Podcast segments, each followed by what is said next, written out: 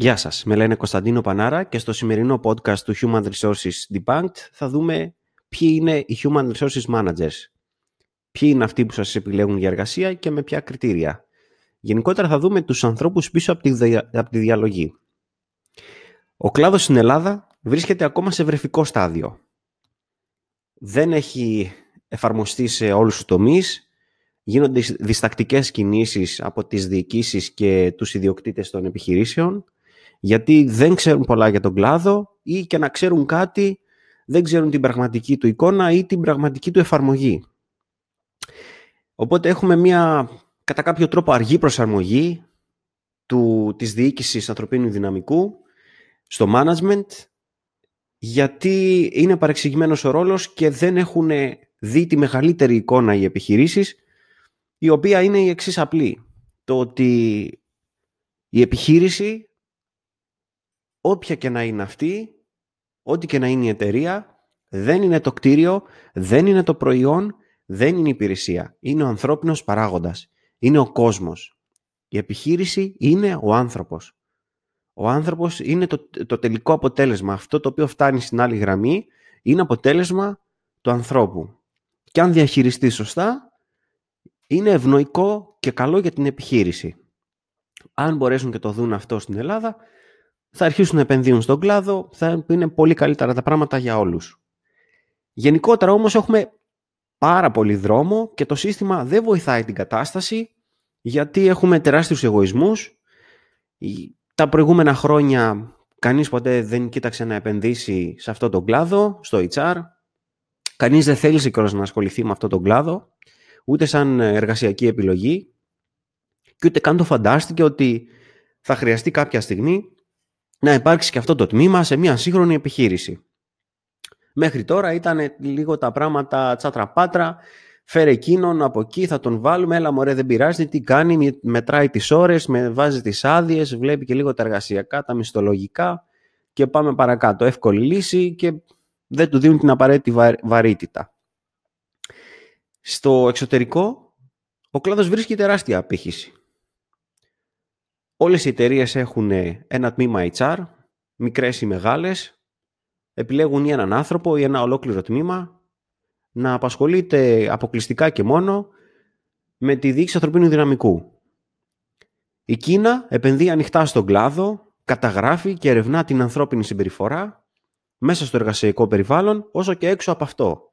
Και όχι τόσο για να μάθουν το τι κάνει στην προσωπική σου ζωή, αλλά γιατί έχουν βρει ότι η υπόλοιπη ζωή σου έχει αντίκτυπο στο εργασιακό σου περιβάλλον.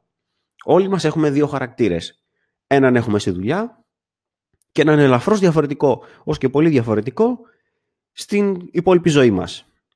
Έχουν βρει λοιπόν ότι αυτό έχει αντίκτυπο, ότι όλα μας επηρεάζουν ώστε να αποδίδουμε καλύτερα στην εργασία, το κάθε τι μικρό, οπότε έχουν αρχίσει και καταγράφουν και ερευνούν αυτήν την ανθρώπινη συμπεριφορά και την οργανωσιακή συμπεριφορά. Ε, για να το κάνει η Κίνα, κάτι ξέρει. Απασχολούνται εκατομμύρια εκατομμυρίων άνθρωποι στην Κίνα. Έχουν επίσης σε όλους τους κλάδους, σε όλους τους τομείς.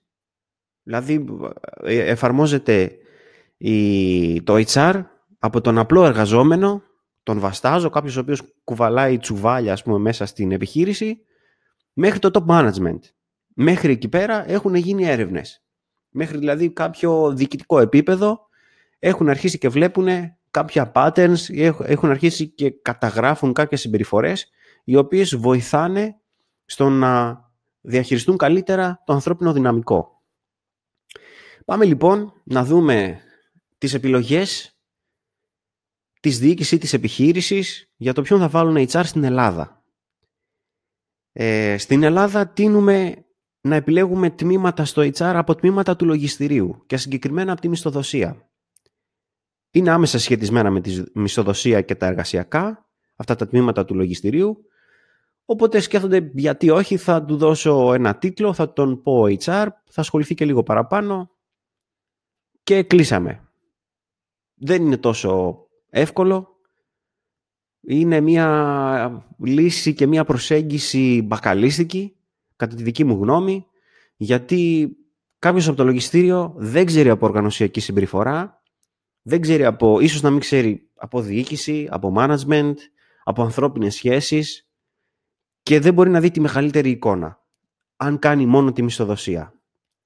Μία άλλη καλύτερη επιλογή η οποία κάνουν οι διοικήσεις των εκάστοτε επιχειρήσεων είναι να επιλέξουν κάποιον με εκπαίδευση στη ψυχολογία ή γενικότερα με ένα υπόβαθρο στα ψυχολογικά. Έχει ψυχολογία, έχει διαφόρους κλάδους ή, το οποίο μπορεί να επιλέξουν κάποιον άνθρωπο ο οποίος όντως θα ξέρει οργανωσιακή συμπεριφορά, όντως θα ξέρει, θα προσεγγίσει ε, τους ανθρώπους σαν χαρακτήρες και όχι σαν νούμερα.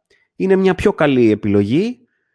Πάρα πολλοί κιόλας που έχουν σπουδάσει ψυχολογία έχουν κάνει HR ή πολλοί HR κάνουν και ψυχολογία. Πάνε μαζί. Μία άλλη επιλογή είναι πιο απλοϊκή γιατί επιλέγουν έναν άνθρωπο εμπιστοσύνης. Έναν άνθρωπο τον οποίο τον εμπιστεύονται οι διοικήσεις ότι θα διαλέξει ανθρώπους με ξεκάθαρο τρόπο οι οποίοι θα είναι βάσει των κριτηρίων που έχει θέσει η επιχείρηση, θα εξυπηρετήσει την εταιρεία. Είναι, ένας, είναι απλά ένας άνθρωπος ο οποίος του έχουν, έχουν αναπτύξει αυτή την εμπιστοσύνη μαζί του. Μπορεί να είναι από οπουδήποτε και τον εμπιστεύονται να το κάνει, γιατί θα μεταφέρει το όραμα της εταιρείας. Πάλι όχι μια καλή επιλογή, γιατί δεν ασχολείται σε έναν ολοκληρωμένο κύκλο με το τι έχει να κάνει με τη διαχείριση ανθρωπίνου δυναμικού, με το HR. Και η άλλη επιλογή, η χείριστη, είναι να επιλέξουν κάποιον εντελώς άσχετο του κλάδου γιατί είχε μέσο ή γιατί έτυχε να βολεύει τις καταστάσεις εκείνη τη στιγμή. Την, παραδείγματος χάρη, την κόρη του υποδιευθυντή, ε, θα κάτσει εκεί, θα μετράει, ξέρω εγώ, τις ώρες, θα μετράει και τις άδειες, ε, θα κάνει και τα μισθολογικά και εντάξει, κλείσαμε. Του βάζουμε και ένα τίτλο ότι είναι HR και πάμε παρακάτω. Τόσο απλά. Κακή λύση επικίνδυνη και πολλές φορές βλαπτική. Γιατί δεν γίνεται να ξεκινήσεις από το μηδέν χωρίς να ξέρεις κάποια βασικά πράγματα. Πρέπει ή να το έχεις σπουδάσει ή να αφιερώσεις τουλάχιστον δύο με τρία χρόνια δίπλα σε κάποιον επαγγελματία HR ο οποίος θα μπορέσει να σου δείξει τι πραγματικά μπορεί να κάνει το HR. Τώρα, πηγαίνοντας παρακάτω, θα ήθελα να σας αναλύσω την περιγραφή εργασίας του HR, όπως έχει να κάνει αυτή παντού, και στο εξωτερικό και στην Ελλάδα και όπως πρέπει να είναι για να φέρει ένα καλό αποτέλεσμα. Όπως γενικά δηλαδή περιγράφεται θεωρητικά, όπως σπουδάζεται ανά τον κόσμο, ώστε να φέρει τα μέγιστα αποτελέσματα. Η περιγραφή εργασίας του HR έχει να κάνει με την προσέλκυση και τις προσλήψεις. Την προσέλκυση εργαζομένων και τις προσλήψεις εργαζομένων, το να κάνει ελκυστική την εταιρεία, το να προσλάβει τους σωστούς ανθρώπους. Μετά έχει να κάνει με την εκπαίδευση και την ανάπτυξη. Η εκπαίδευση είναι αένεη, είναι για πάντα, δεν τελειώνει ποτέ. Ως τα βαθιά γεράματα, τα πράγματα αλλάζουν πλέον πάρα πολύ γρήγορα. Και η ανάπτυξη. Η ανάπτυξη που είναι άμεσα σχετισμένη με την εκπαίδευση. Μια εταιρεία που αναπτύσσει τον εαυτό της πρέπει να εκπαιδεύει και το προσωπικό της συνέχεια και ανάλογα. Αν δεν το κάνει ή αν δεν έχει έναν άνθρωπο να ασχολείται αποκλειστικά με αυτό, τα βήματα θα είναι ή καθόλου καλά ή αργά. Μία άλλη πτυχή της εργασίας του HR είναι οι αμοιβές και οι παροχές. Ποιες αμοιβές πρέπει να έχει ο κάθε εργαζόμενος, ποιες είναι οι έξτρα αμοιβές σε υπερορίες κτλ. Και, και ποιες είναι οι παροχές. Παροχές αν έχεις παιδί, οικογένεια, αν ε, δικαιούσε κάτι παραπάνω, αν οι παροχές και έχουν να κάνουν με μπόνους κτλ. Ένα άλλο, ένας άλλος τομέας ο οποίος ασχολείται το HR είναι η αξιολόγηση και η απόδοση των εργαζομένων. Η αξιολόγηση των εργαζομένων για να μπορείς να έχεις ανα πάσα στιγμή μια ξεκάθαρη εικόνα ε, από τους line managers την οποία θα μπορείς να την μεταφέρεις στη διοίκηση για το πόσο καλός ή κακός ή πόσο αποδίδει ένας εργαζόμενος και η απόδοσή του η γενικότερη για να μπορείς να τον εντάξεις σε έναν αναπτυξιακό ρυθμό και να αναπτύξεις τον εαυτό του μέσα στην εταιρεία και να αναπτυχθεί σαν εργαζόμενος για να σου φέρει ένα πολύ καλό αποτέλεσμα. Και το τελευταίο κομμάτι έχει να κάνει με τις εργασιακές σχέσεις μεταξύ της διοίκησης και των εργαζομένων το οποίο το HR είναι ο διαμεσολαβητής. αυτού. Για να μην μιλάνε χιλιάδες ή εκατοντάδες εργαζόμενοι με τη διοίκηση, ξεχωριστά ο καθένας, έχει αυτό το ρόλο τον οποίο μεταφέρει τα αιτήματα, μεταφέρει και φιλτράρει τα αιτήματα των εργαζομένων στη διοίκηση. Είναι δηλαδή ένας επικοινωνικός διάβλος μεταξύ της διοίκησης και των υπαλλήλων, ο HR. Πολλές φορές αυτό έχει, με πολλά παραδείγματα ε, και θέσεις τα οποία έχουν αναπτυχθεί, έχει αποδειχτεί ότι η διοίκηση αντιμετώπιζε λάθος τους εργαζομένους και δεν έβγαινε ένα καλό αποτέλεσμα ή οι υπάλληλοι είχαν ένα false expectation για την εταιρεία και δεν έρχονταν ένα καλό αποτέλεσμα. Ο HR, λειτουργώντας σαν ένας επικοινωνιακός διάβλος μεταξύ αυτών και φιλτράροντας το τι έχει να πει ο ένας στον άλλον, έβγαλε μια καλή συνεννόηση και πήγε επιχείρηση παρακάτω. Υπάρχει και μια ταινία, η κόρη μου σοσιαλίστρια, μπορείτε να δείτε το παράδειγμα από εκεί. Λοιπόν, πάμε τώρα να δούμε τι κάνει πραγματικά ένας HR στην Ελλάδα. Δεν κάνει όσα προείπαμε ακριβώς, μακάρι να τα κάνει. Έχει όμως αρκετές επιχειρήσεις οι οποίες εφαρμόζεται ο κλάδος στο 100%. Και πάμε να δούμε λοιπόν τι κάνει πραγματικά. Αυτός που βάλαν τουλάχιστον για HR εκεί πέρα, τι προσπαθεί να κάνει. Αυτό που προσπαθεί να κάνει και κάνει στην Ελλάδα ο HR είναι το ξεσκαρτάρισμα των προσλήψεων. Δηλαδή έβγαλες μια αγγελία, πήρες 500 βιογραφικά, τα έκανες 50 και τα μετέφερες στον line manager και στη διοίκηση για να αποφασίσουν ποια από τα 50, 30, 20 τα οποία ξεχώρισες ε, θα δούνε καλύτερα. Και σε αυτά τα 20, 30, 50 δεν μετράει η άποψή του. Δεν μετράει η απόφασή του. Κάνει μία γραμματιακή υποστήριξη. Δεν είναι δουλειά HR το ξεσκαρτάρισμα των προσλήψεων. Δεν είναι HR δουλειά να βάλεις ένα χαρτί δίπλα και να πεις ότι εγώ θέλω ανθρώπους με αυτά τα κριτήρια και να βλέπεις δίπλα το βιογραφικό, να λείπουν όλα τα κριτήρια ή ένα, δύο, τρία από αυτά και να αποκλείεις βιογραφικά. Αυτό είναι γραμματιακή υποστήριξη. Δεν έχει συνολική και αντικειμενική εικόνα του κάθε βιογραφικού, αν το κάνεις αυτό. Μια άλλη δουλειά η οποία κάνει ο HR στην Ελλάδα είναι να λύνει τον μισθολογικό γρίφο και τον εργασιακό γρίφο. Ο μισθολογικός γρίφος ο οποίος είναι πάρα πολύ μπερδεμένος στην Ελλάδα, μια συγκεκριμένη νομοθεσία για το τι χρήματα θα παίρνει ο καθένας και ανάλογα με τον τίτλο και πώς θα το δηλώσεις και τι ένσημα θα παίρνει κτλ. Ένα πάρα πολύ απλό θα σας πω παράδειγμα, μισθολογικό, είναι ότι η IT και ό,τι έχει να κάνει με την πληροφορική δεν υπάρχει σαν ειδικότητα στο ΙΚΑ. Δεν υπάρχει. Δεν έχει οριστεί ακόμα τον δηλώνει σαν με ένα κωδικό ο οποίος λέει ε, εξειδικευμένος εργάτης ε, πληροφοριακών συστημάτων. Έχει πόσον ειδώνα, τι δεν μπορώ να φανταστώ καν, πόσους διαφορετικούς. Και έχουμε μια κατηγορία, που δεν ορίζει ούτε minimum αμοιβή, ούτε maximum, ούτε πόσα, ούτε πόσο συνεισφέρει, ποια θα είναι τα μπόνους του, πόση ώρα θα δουλεύει κτλ. Τίποτα είναι πολύ δύσκολα στην Ελλάδα, γι' αυτό και ορίζουν έναν άνθρωπο να, ορίζουν έναν άνθρωπο να κάνει αυτό το, το ξεδιάλεγμα, να λύσει αυτό το γρίφο. Και ο άλλος ο εργασιακός γρίφος, ο οποίος έχει να κάνει με τις υπερορίες, με το ποιες άδειες και πότε θα πάρει τις άδειες ο κάθε εργαζόμενος, ώστε να μην γίνει ένα πράγμα ανάκατο και μείνει ξεκρέμαστη η εταιρεία σε εύλογα χρονικά διαστήματα να, να φεύγουν οι άνθρωποι με ένα καλό ρυθμό και το εργασιακό το οποίο έχει να κάνει ας πούμε με τις ώρες εργασίας οι οποίες είναι επίσης και αυτές πάρα πολύ χήμα στην Ελλάδα.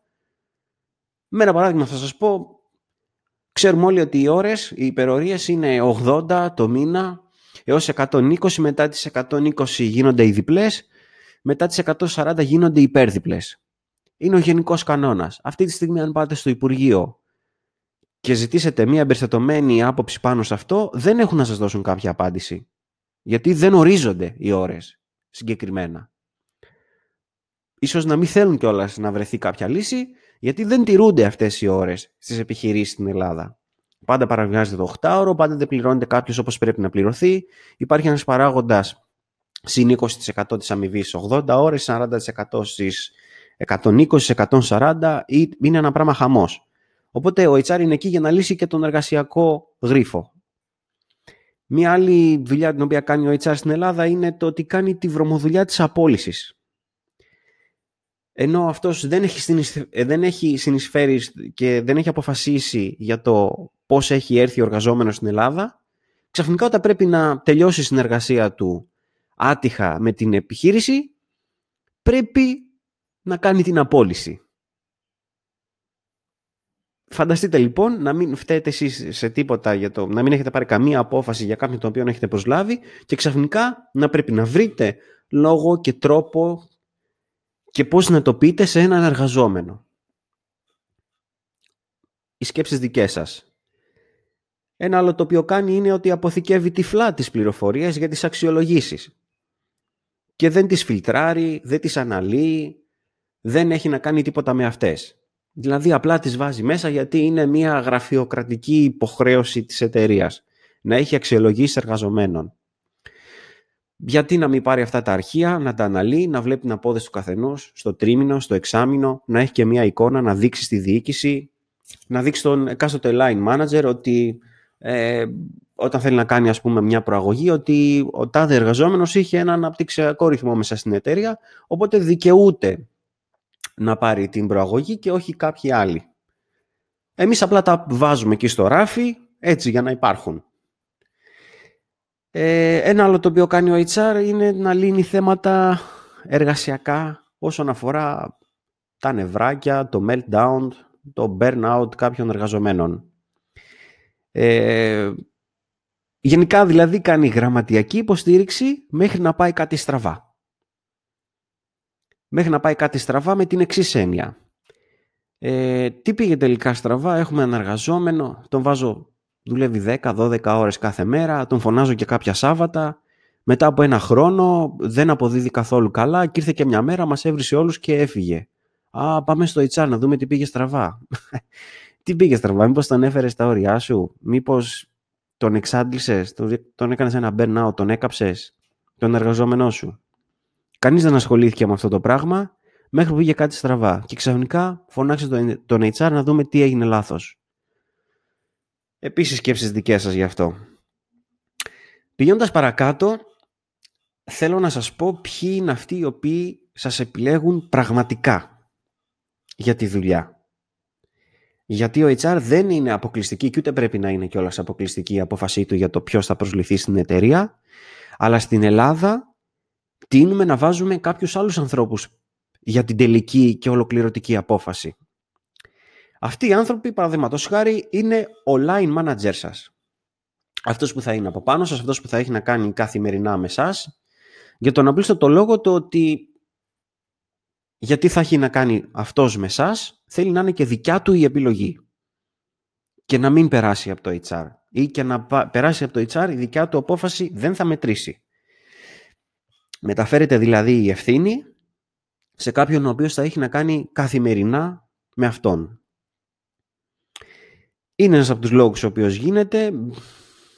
Δεν είναι και ο απαραίτητα σωστός γιατί ο line manager έχει να κάνει μόνο με το τμήμα του. Μπορεί να κάνει ένα screening, να σας δει για την τεχνογνωσία σας, να σας δει και σαν άνθρωπο και πόσο μπορεί να ταιριάξει ο χαρακτήρας σας και στο mentality της εταιρείας, αλλά από εκεί και πέρα έχει να κάνει το HR μαζί σας. Δηλαδή να σας δει σαν άνθρωπο, να δει τις δυναμικές σας, να δει τον αναπτυξιακό ρυθμό, να μελετήσει τη μακροβιότητά σας στην επιχείρηση.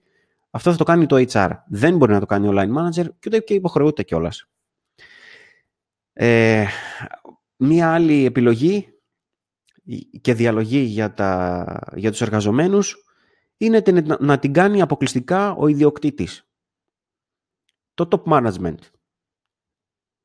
Κάποιος ο οποίος θέλει να περνάνε όλα από τα χέρια του, γιατί έχει την ανασφάλεια ότι κανείς άλλος δεν μπορεί να κάνει επιλογές για αυτόν ή έχει προσλάβει ανθρώπους οι οποίοι ίσως και να μην μπορούν να κάνουν τέτοιες επιλογές και θέλει να περνάνε όλα από το χέρι του. Οπότε η τελική επιλογή για το αν θα προσληφθεί κάποιος είναι ο ιδιοκτήτης.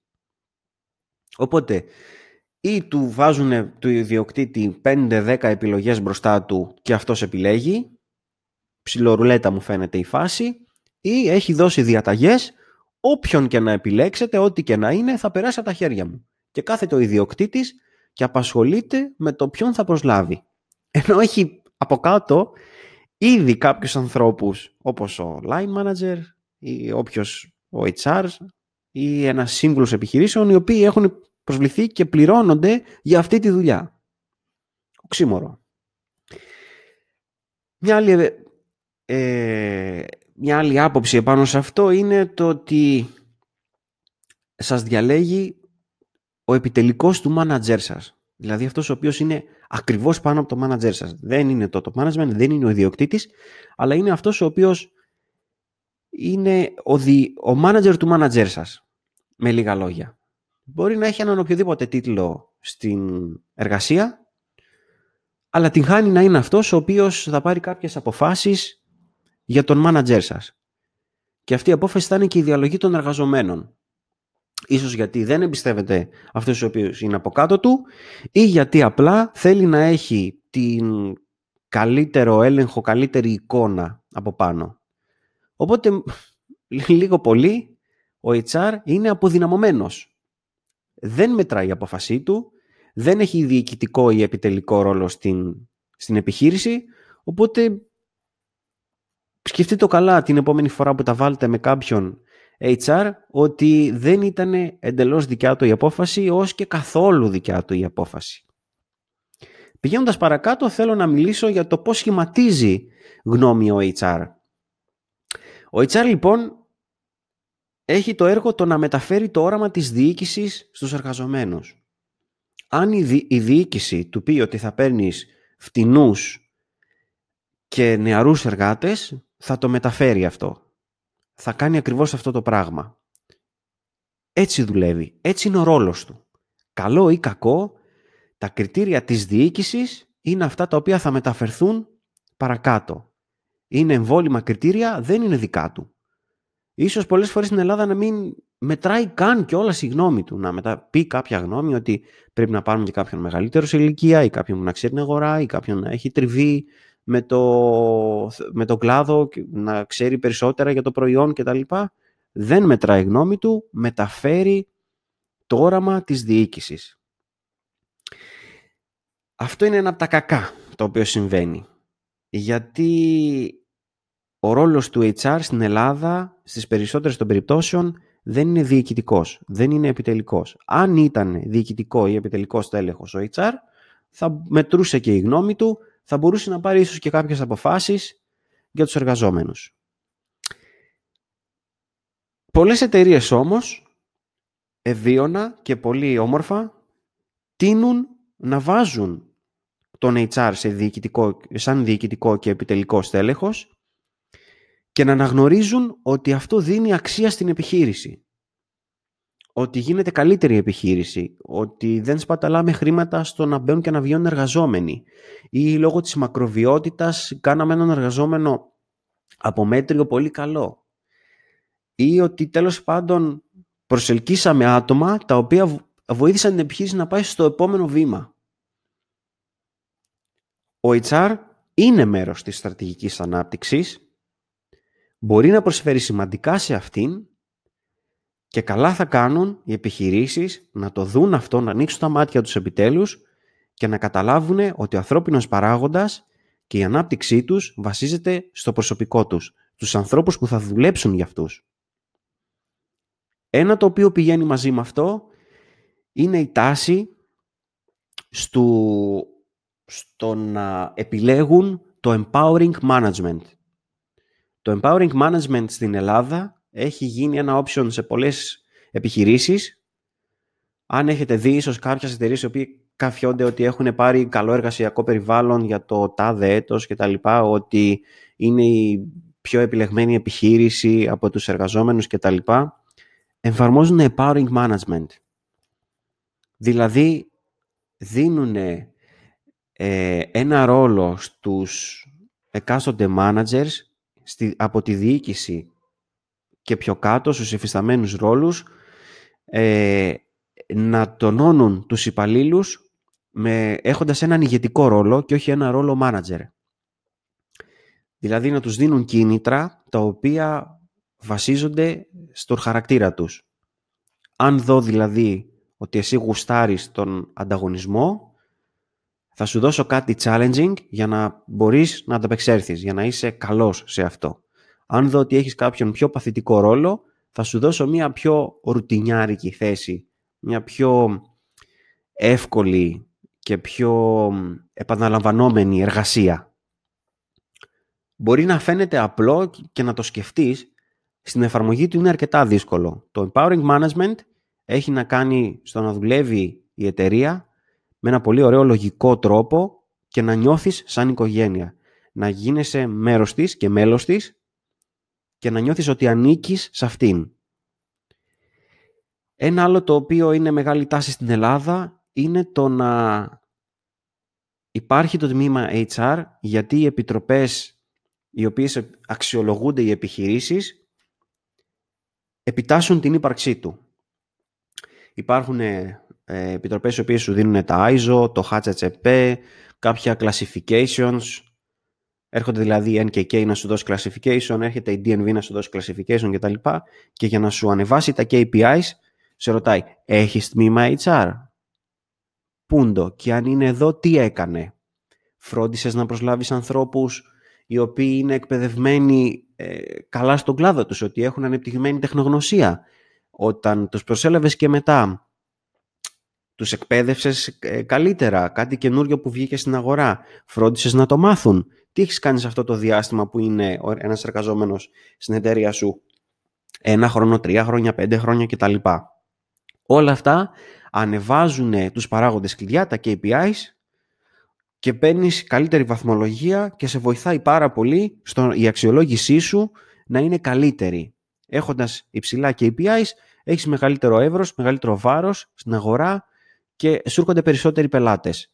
Οπότε αυτές οι επιτροπές ευνοούν την ύπαρξη του να υπάρχει HR και το, αρχίζουν και το βλέπουν και επιχειρήσεις ότι πρέπει να βάλουν ένα τμήμα HR. Κάτι το οποίο είναι καλό, λίγο με το ζόρι, αλλά πρέπει να πάμε μπροστά. Έστω και με αυτόν τον τρόπο πρέπει να αλλάξουν τα πράγματα στη διαχείριση ανθρωπίνου δυναμικού. Στο επόμενο μας θέμα, η καριέρα. Τα δυνατά χαρακτηριστικά και πώς να τα ανακαλύψετε, το ταλέντο σας και πώς να το κάνετε επάγγελμα, ένας γενικός οδηγός καριέρας και πώς να καταφέρετε να ανακαλύψετε τι είναι αυτό το οποίο σας κινητοποιεί κάθε μέρα. Τι είναι αυτό το οποίο μπορείτε να το κάνετε εσείς σαν επάγγελμα και να καταφέρετε να κάνετε καριέρα ή να μην κάνετε καριέρα, γιατί δεν το θέλετε πραγματικά. Σας ευχαριστώ πολύ για την ακρόση. Τα λέμε στο επόμενο επεισόδιο.